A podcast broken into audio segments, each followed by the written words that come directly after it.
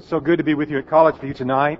God has indeed given us a beautiful day and a wonderful evening to come out and worship and glorify His name. Thank you for your presence here tonight to do exactly that, to glorify the King of Kings. I'm privileged to preach the gospel regularly at the Eastside Church of Christ in Athens, Alabama. And uh, each year the elders pick a theme for us to focus on, besides focusing on all of Scripture, of course. They want us to focus on maybe particular aspects of serving the Lord. And this year our theme has been, We will glorify the King of Kings. And so I have uh, developed and presented, I don't know, 8, 10, 12 different lessons about glorifying the King of Kings and different aspects of that. And I've really enjoyed the study and I think the congregation has appreciated the focus. As we've talked about things like glorifying our King by respecting His authority glorifying our King by worshiping Him in the way that He's prescribed, and so many other things that are directed to us that show us how great our King is and how we may praise and glorify His name. So tonight's lesson is just one of those lessons. But I'll have to say it's one of my favorite ones of the ones I've got to preach along this line this year. And I hope that you will appreciate it too and that it will mean something to you because it's from Scripture and because it touches at the very heart of what it is to be a citizen of the kingdom and to glorify the King. I'd like you to turn your Bibles, if you will, to 2 Samuel chapter 23.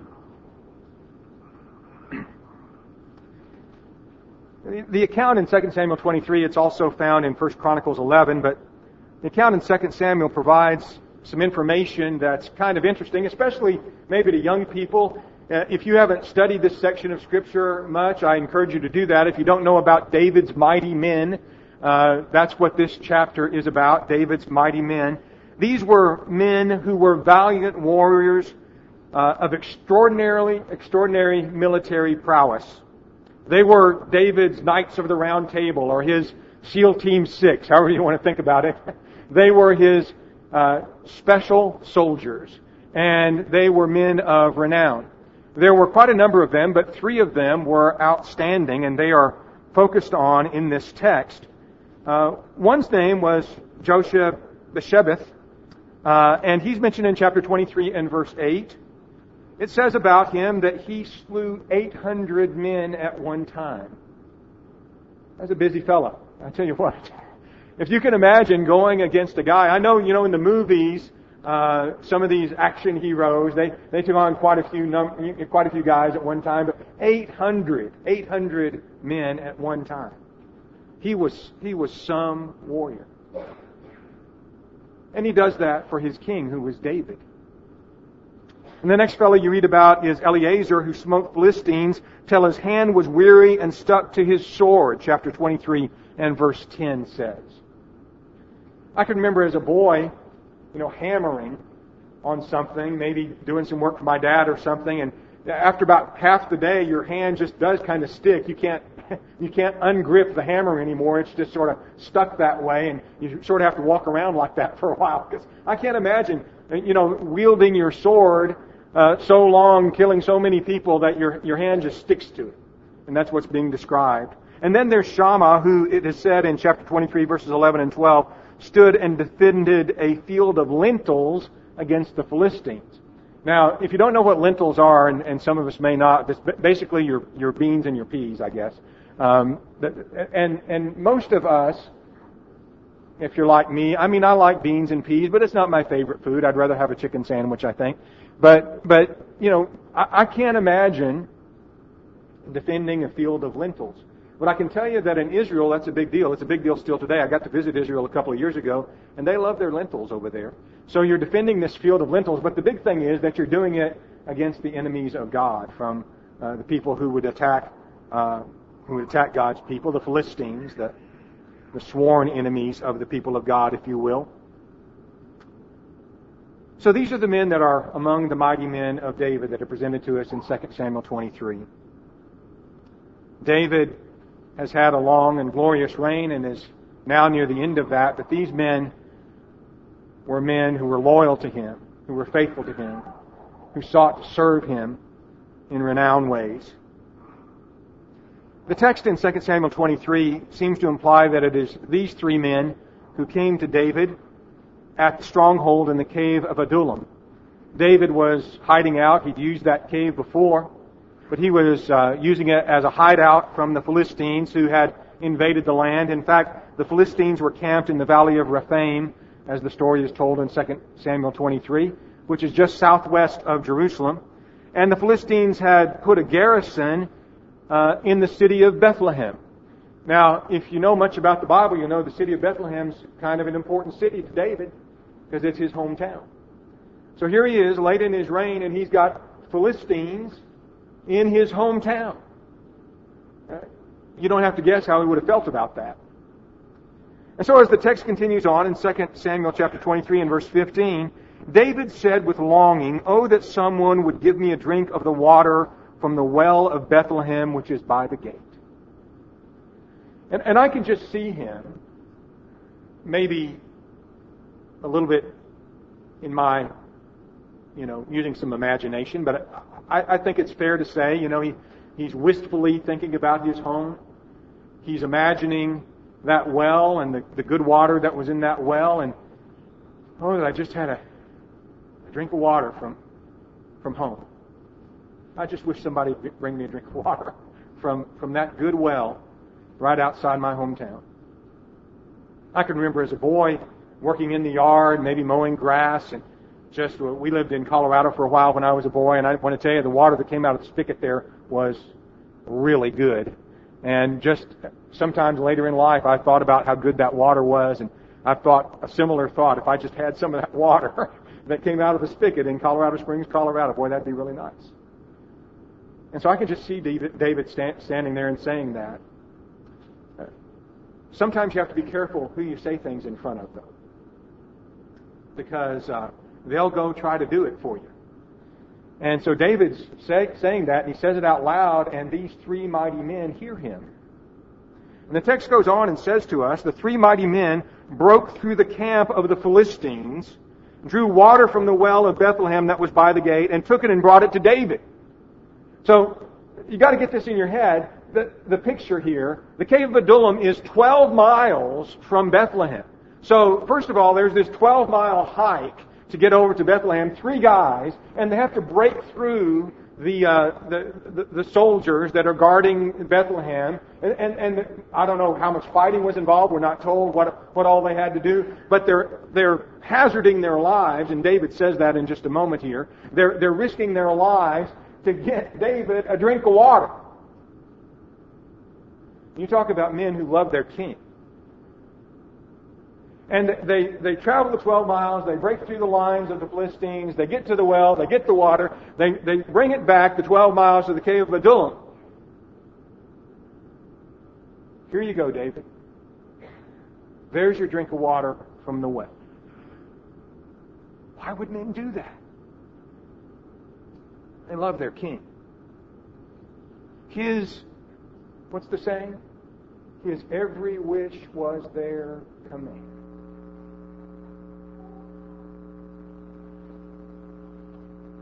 We'll notice something here, and we'll talk about it again at the end of the lesson. David doesn't drink it. The text tells us he would not drink it, but he poured it out to the Lord. We'll talk later about why he did that and what's significant about it.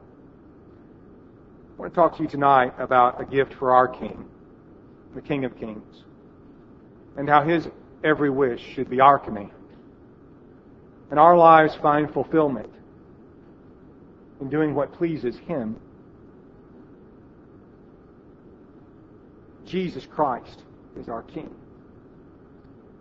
He is the son of David.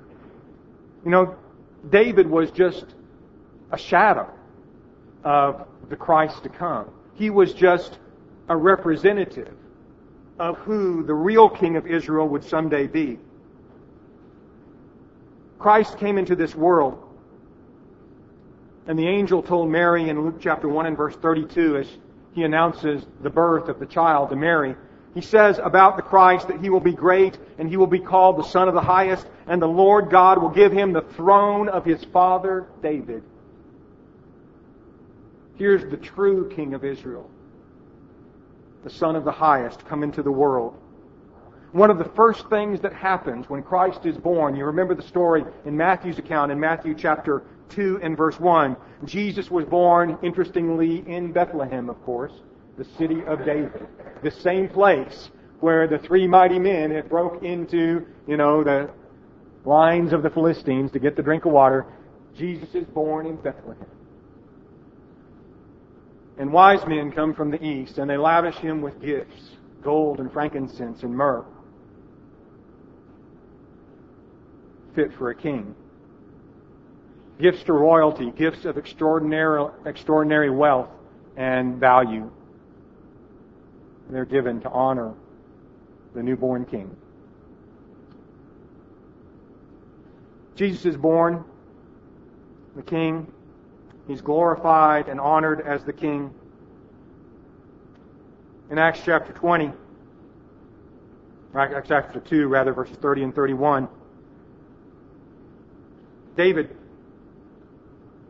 had said in the Old Testament that there would be one who would not see corruption. And Peter explains it's the Christ of the seed of David. And it was he that God raised up to sit on his throne. Acts chapter 2, verses 30 and 31.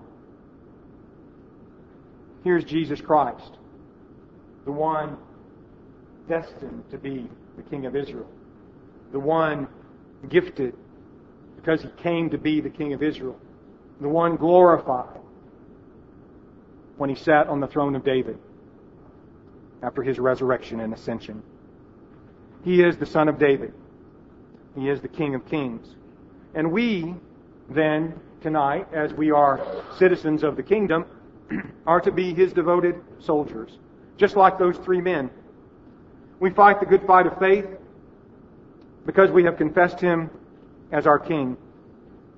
Look in scriptures with me, if you will, at 1 Timothy chapter 6, starting in verse 12, where the apostle Paul encourages the preacher Timothy to fight the good fight of faith and lay hold on eternal life to which you are also called and have confessed the good confession in the presence of many witnesses. So Timothy is a soldier and he's to fight the good fight of faith and part of the reason for it is that he's confessed the good confession. You ever wondered what the good confession is?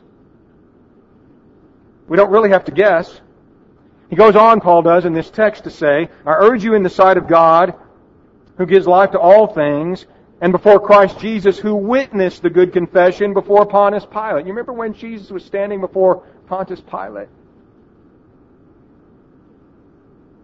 And Pilate asked him the question, almost in accusatory fashion, Are you a king? Remember Jesus' response? John chapter 18 and verse 37. Jesus answered and said, You say rightly that I am a king. For this purpose I was born, and for this purpose I have come into the world, that I should bear witness to the truth. What did Jesus witness before Pontius Pilate? This confession that he's a king. What do you think the good confession is? Christ is my king. Christ is the King of Kings. Timothy is to fight the good fight of faith because he's confessed the good confession. Confess Christ as King. And if you read the rest of the text there in 1 Timothy chapter 6, that Christ had witnessed this good confession before Pontius Pilate, and then Paul goes on to say that you keep his commandment without spot, blameless until our Lord Jesus Christ's appearing, which he will manifest in his own time, who is the blessed and only potentate, the King of kings and Lord of lords, Lord of lords. Christ is that one. That whole exhortation in 1 Timothy chapter 6 to fight the good fight of faith is based on the reality that Timothy was serving the King of Kings. That's why you fight a good fight. That's why you hike the 12 miles and break through the line of the Philistines to get the water for the king. That's why you do that kind of thing. Not even thinking about what it might cost you. Not even thinking about the hazard that's involved or the sacrifice that it takes. That's why you have that sort of loyalty. Because you're serving the King. The King that you've confessed. We fight for Him and we strive to please Him at every turn. Later, Paul will write to Timothy in 2 Timothy chapter 2 and verse 4, and he'll say, No one engaged in warfare entangles himself with the affairs of this life, that he may please him who enlisted him as a soldier. It's all about pleasing the king. You, you don't get entangled in all the stuff of this world. And it doesn't matter if we're talking about worldliness in, in the form of immorality or worldly pleasures or the vices of this world or the achievements of this world or money or wealth or whatever it might be. And it doesn't matter if we're talking about, you know, political ambition. We don't get involved, entangled, I should say, in the affairs of this world.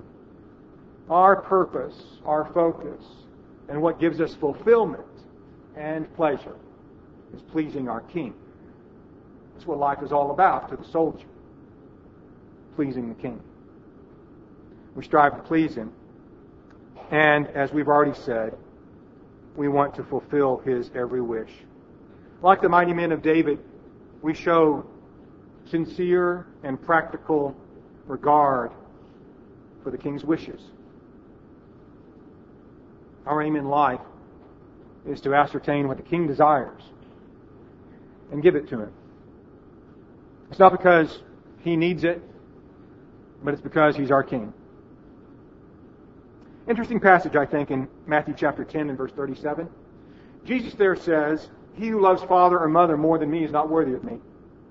He who loves son or daughter more than me is not worthy of me. He who does not take his own cross and follow after me is not worthy of me. He who finds his life will lose it, and he who loses his life for my sake will find it. Have you ever, ever in your life, maybe given a loved one an extravagant present just because you knew they'd be really pleased with that. Maybe they didn't even ask for. Husbands, you know how that goes. Your wife doesn't really tell you what she wants for her anniversary. But sometimes she drops some hints along the way. and it's up to you to figure all of that out. And then not only to get whatever that is, but go beyond that. To show her how much you love her. And maybe you have to work a few overtime hours and go out of your way, and that's okay. And she appreciates it. And parents, have you ever, I know you have, sacrificed above and beyond measure for the welfare of your children?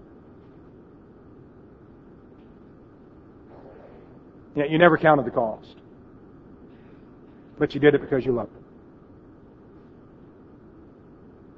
And children sometimes, when they learn to love their parents as they're growing up, will give extraordinary gifts and do extraordinary things to show how much they love their parents. Do you understand what Jesus is saying here in Matthew? If you don't love Him more than you love your wife or your husband, your father, your mother, your child, if you don't love Him more than that, you're not worthy of the kingdom. You're not worthy of your King.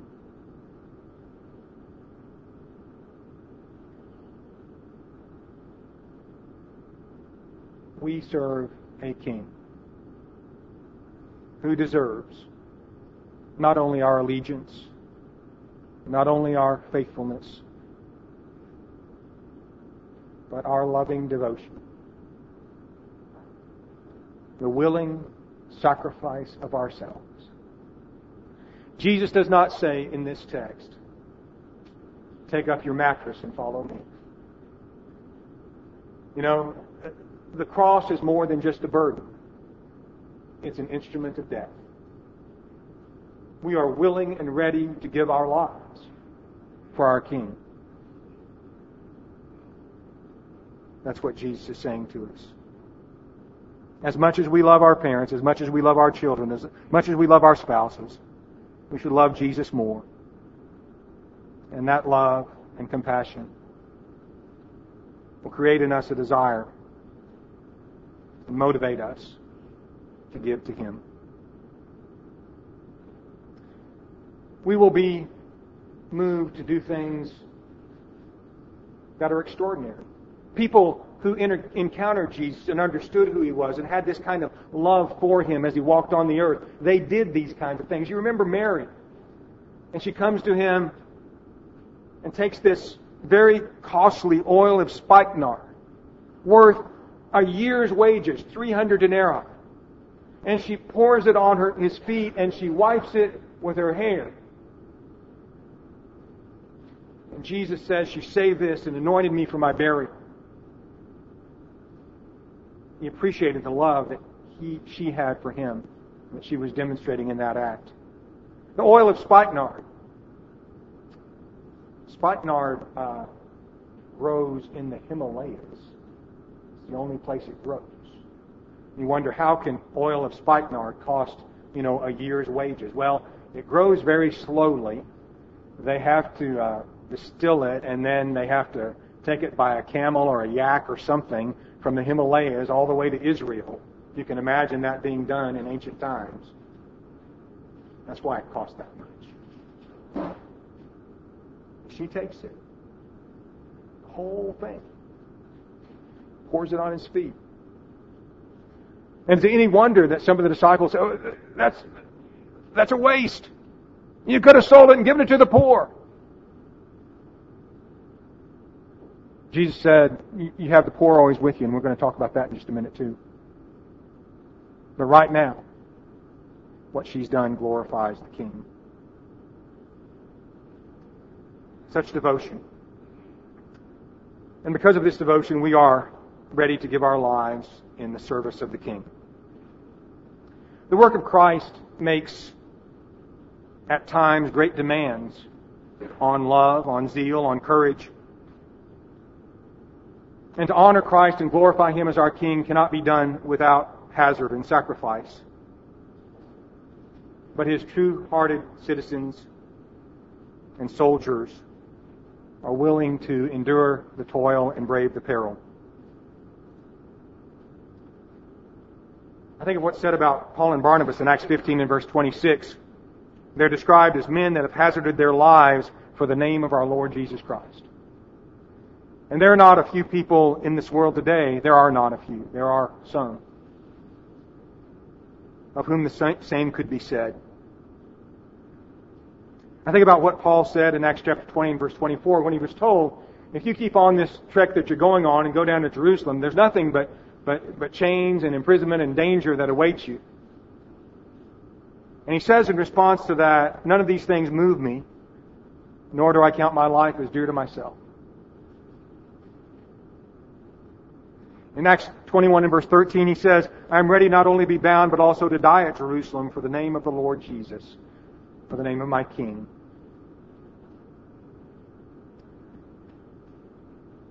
I hope that you are, at this point, fairly impressed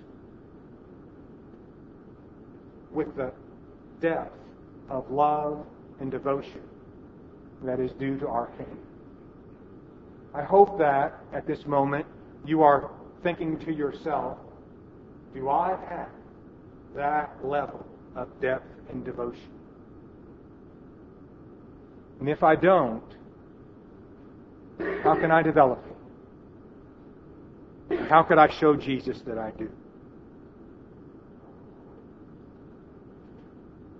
What is our gift to the King that would demonstrate this level of devotion? We serve the King by serving others. We demonstrate our devotion to Him by showing His love to others. We do good in His name. In Acts chapter 3, familiar with the story, Peter and John go up to the temple at the hour of prayer. There's a lame man asking for alms. Peter says, Silver and gold I do not have, but what I have I give to you. Peter didn't have money to give. But what he had, he gave. And what he had was the miraculous gift that enabled him to heal this man. And so he says to him, notice, in the name of Jesus Christ of Nazareth, rise up and. Here's a gift that I'm giving you, and I'm giving it in the name of Jesus. Jesus said in Mark chapter 9 and verse 41, Whoever gives you a cup of cold water to drink in my name, because you belong to Christ. The word Christ is the anointed one, the anointed one. How, what is he anointed for? He's anointed to be king. In the Old Testament, people were anointed to be priests and kings, and Jesus Christ is both. But he says, if you just give somebody a cup of cold water in my name, because you belong to Christ, because you're his soldier, his citizen, his loyal servant, assuredly I say to you, you will by no means lose your reward. We do good in his name. We use our gifts to glorify his name. Look carefully again at 1 Peter chapter 4 and verse 9 and look at it as if you've never read it before, where the apostle Peter says, Be hospitable to one another without grumbling. As each one has received a gift, minister it to one another as good stewards of the manifold grace of God. If anyone speaks, let him speak as the oracles of God. If anyone ministers, let him do it as with the ability which God supplies, that in all things God may be glorified through Jesus Christ. Why do you use your gifts with all that you have and all that God has given you for the benefit of others so that God may be glorified? Why do you show hospitality? The answer is right here. Why do you minister to others? The answer is right here. That God may be glorified through Jesus Christ, to whom belong the glory and the dominion forever and ever. We share these gifts with one another to the glory of His name. That's what New Testament Christians did early on. They were willing to give up what they had. You know what happened early on in Jerusalem in Acts chapter 4? With great power, it says in verse 33, with great power the apostles gave witness to the resurrection of the Lord Jesus, and great grace was upon them all. Nor was there anyone among them who lacked, for all who were possessors of lands or houses sold them and brought the proceeds of the things that were sold, and they laid them at the apostles' feet, and distribution was made as anyone had need. We share his gifts in service to one another. In so doing, we show that we love him. In Hebrews chapter 6 and verse 10, there's a great verse along this line that tells us that God is not going to forget what we do for one another, what we do for his people. God is not unjust to forget your work and labor of love, which you've sown, it says, toward his name. Well, how have I shown love? How have I labored in love and, and, and shown that toward his name? The rest of the verse. In that you have ministered to the saints. You show your love to him by ministering to his people. And so we say, when we serve others, we serve him. Jesus, on one occasion in, Matthew, in Mark chapter 9 and verse 36, took a little child and set the child in the midst of them and took the child up in his arms. And he said, Whoever receives one of these little children in my name receives me. And whoever receives me receives him who sent me.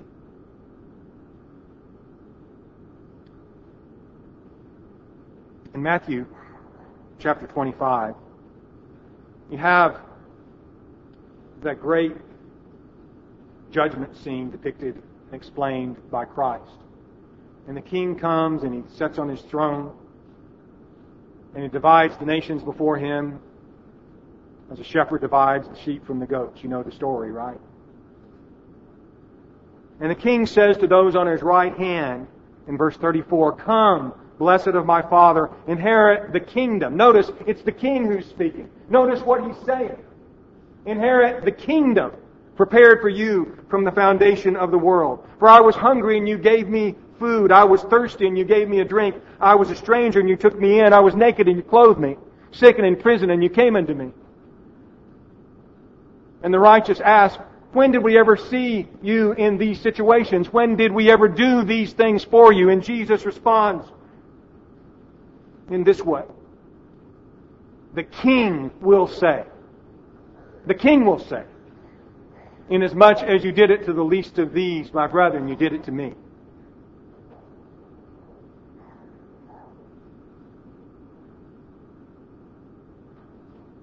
A number of years ago, there was a denominational preacher took a trip to one of the Caribbean islands, I think it was the Dominican Republic.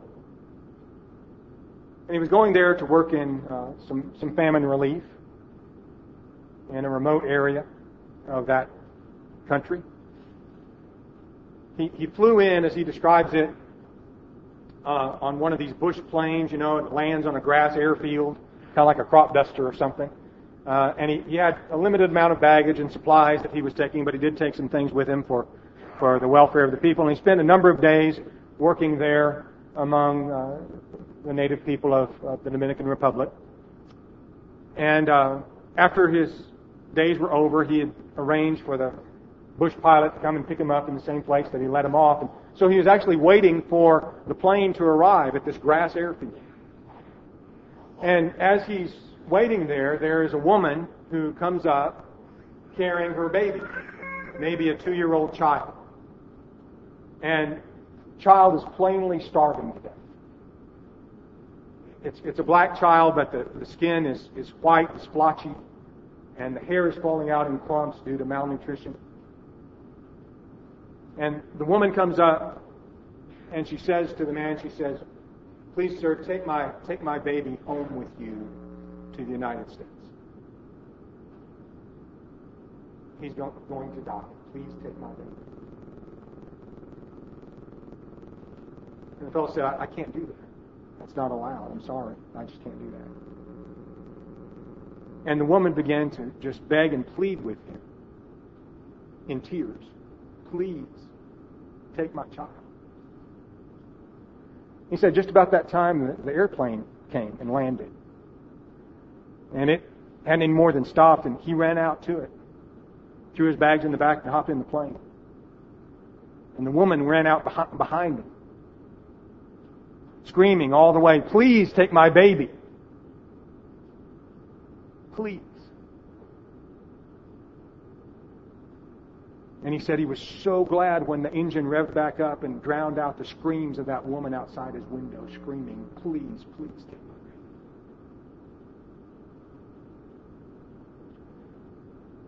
He said he was halfway back to the capital city before he realized who the baby was. But you know, right? Because the king said, As much as you've done it to the least of these, you've done it to me.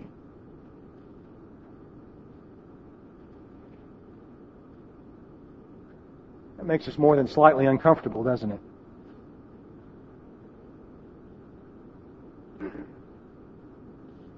What have I done to glorify the King? What have I given to someone else in the name of the King?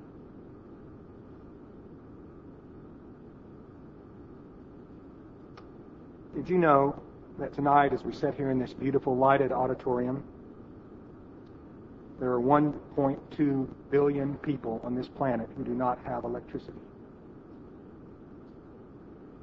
None.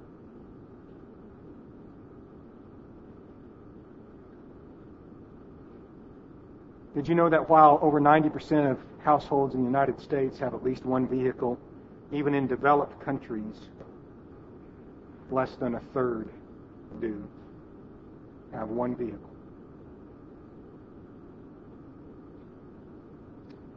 Did you know that the average household income worldwide the average worldwide for a household is $10,000.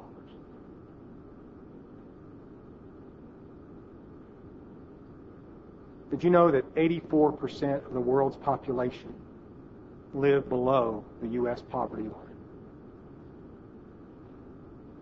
To put that another way, if you are at the poverty line in America, you are wealthier than 84% of the people in this world.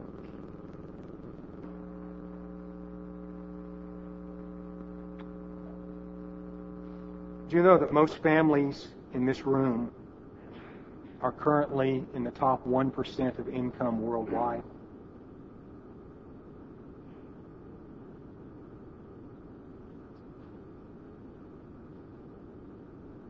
$32,400. If you make more than that, you're in the top 1% of income worldwide.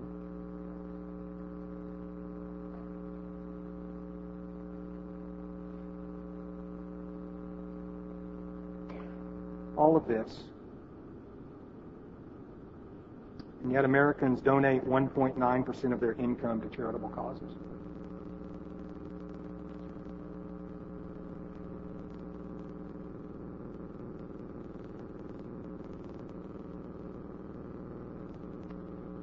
What are Christians doing? With all that God has given us.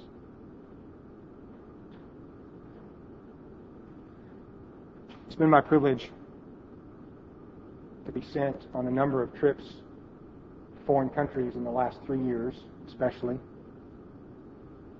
And I've been able, because of the goodness of brethren who sent me to preach and teach the gospel, to visit four countries that would be considered third world Zambia, Zimbabwe, Guatemala, and parts of Colombia, although not all of Colombia would be considered third world. I'll show you some pictures from one of those visits. This is last year in Zimbabwe. People in these pictures are Christians. Up in the upper left, there's a woman with a huge tumor on her neck. Medical facilities in Zimbabwe are not readily available. And if they are, the natives can't afford them. This woman, because she is a Christian, Christians in America, after I showed this picture, sent her the funds to have an operation, to have her tumor removed. In the middle upper picture, you see my friend Tad Corder preaching to a, a church it's very typical in Zimbabwe now. Some of them have buildings, but a lot of them meet just like this under a tree, which is great in the dry season. It's problematic in the rainy season. And they have babies like the one in the upper right. And they have old people like we do that come to church every service. Those three men that you see in the lower left walk five to six miles, walk one of them was over 90 when that picture was taken. The one in the hat on the left. In January, he passed away.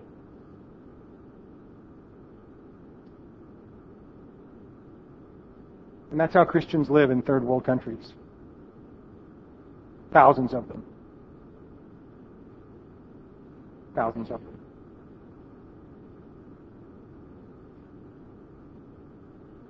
There's daily life in Zimbabwe. In the upper left, you either walk or maybe you get drawn somewhere by a cart. Of course, they have taxis and buses over there, and usually they're crammed full.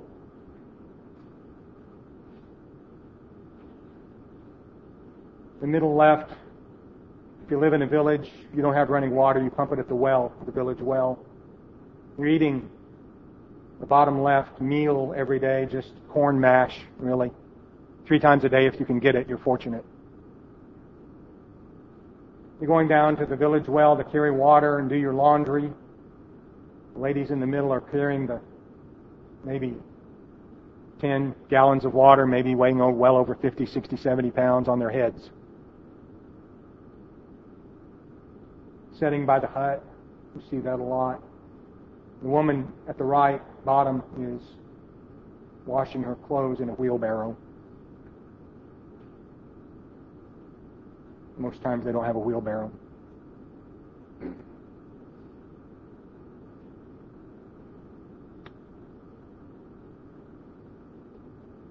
I don't want to make you feel bad. That's not what I'm here for. I'm here to help you understand that you have a king to glorify.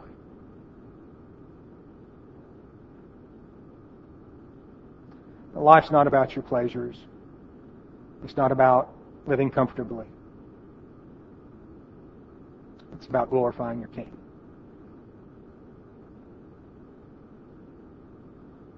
And I'll just tell you, to be plainly honest with you, I, I can't identify with David's mighty men. I'm not like that. I wish I was more like that. I wish I didn't care that my life was in danger when my life's in danger. As I'm serving the King.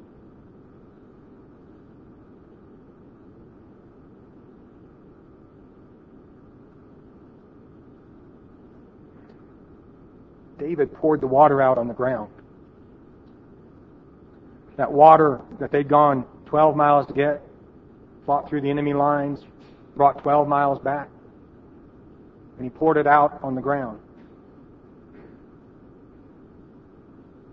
I'm not asking you to be a mighty man tonight. I'm asking you to be the water.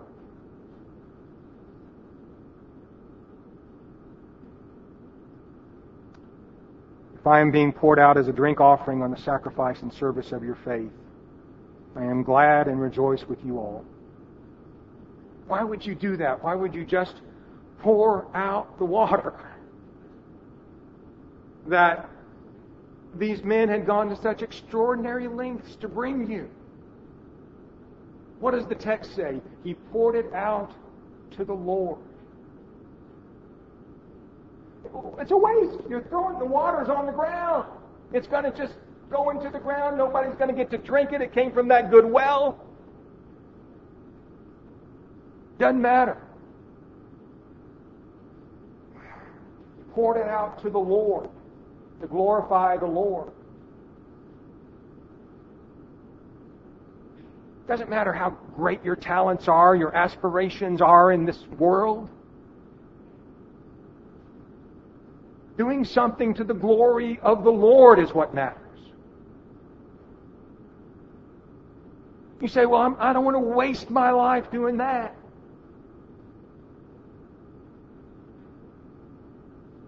Oh, if the water could have talked. Don't waste me doing this.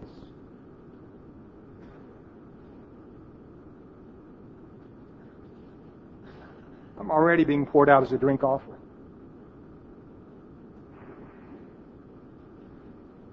That's what Paul said. The time of my departure is at hand.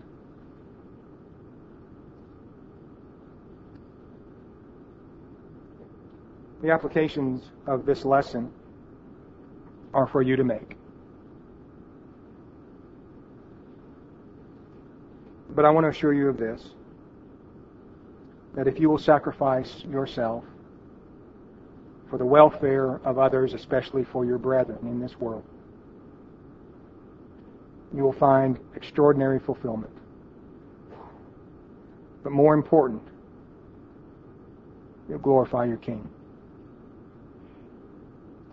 And in the end, you're going to stand before Him. And if you haven't noticed, in that throne scene, all the ones on the right done something for the King.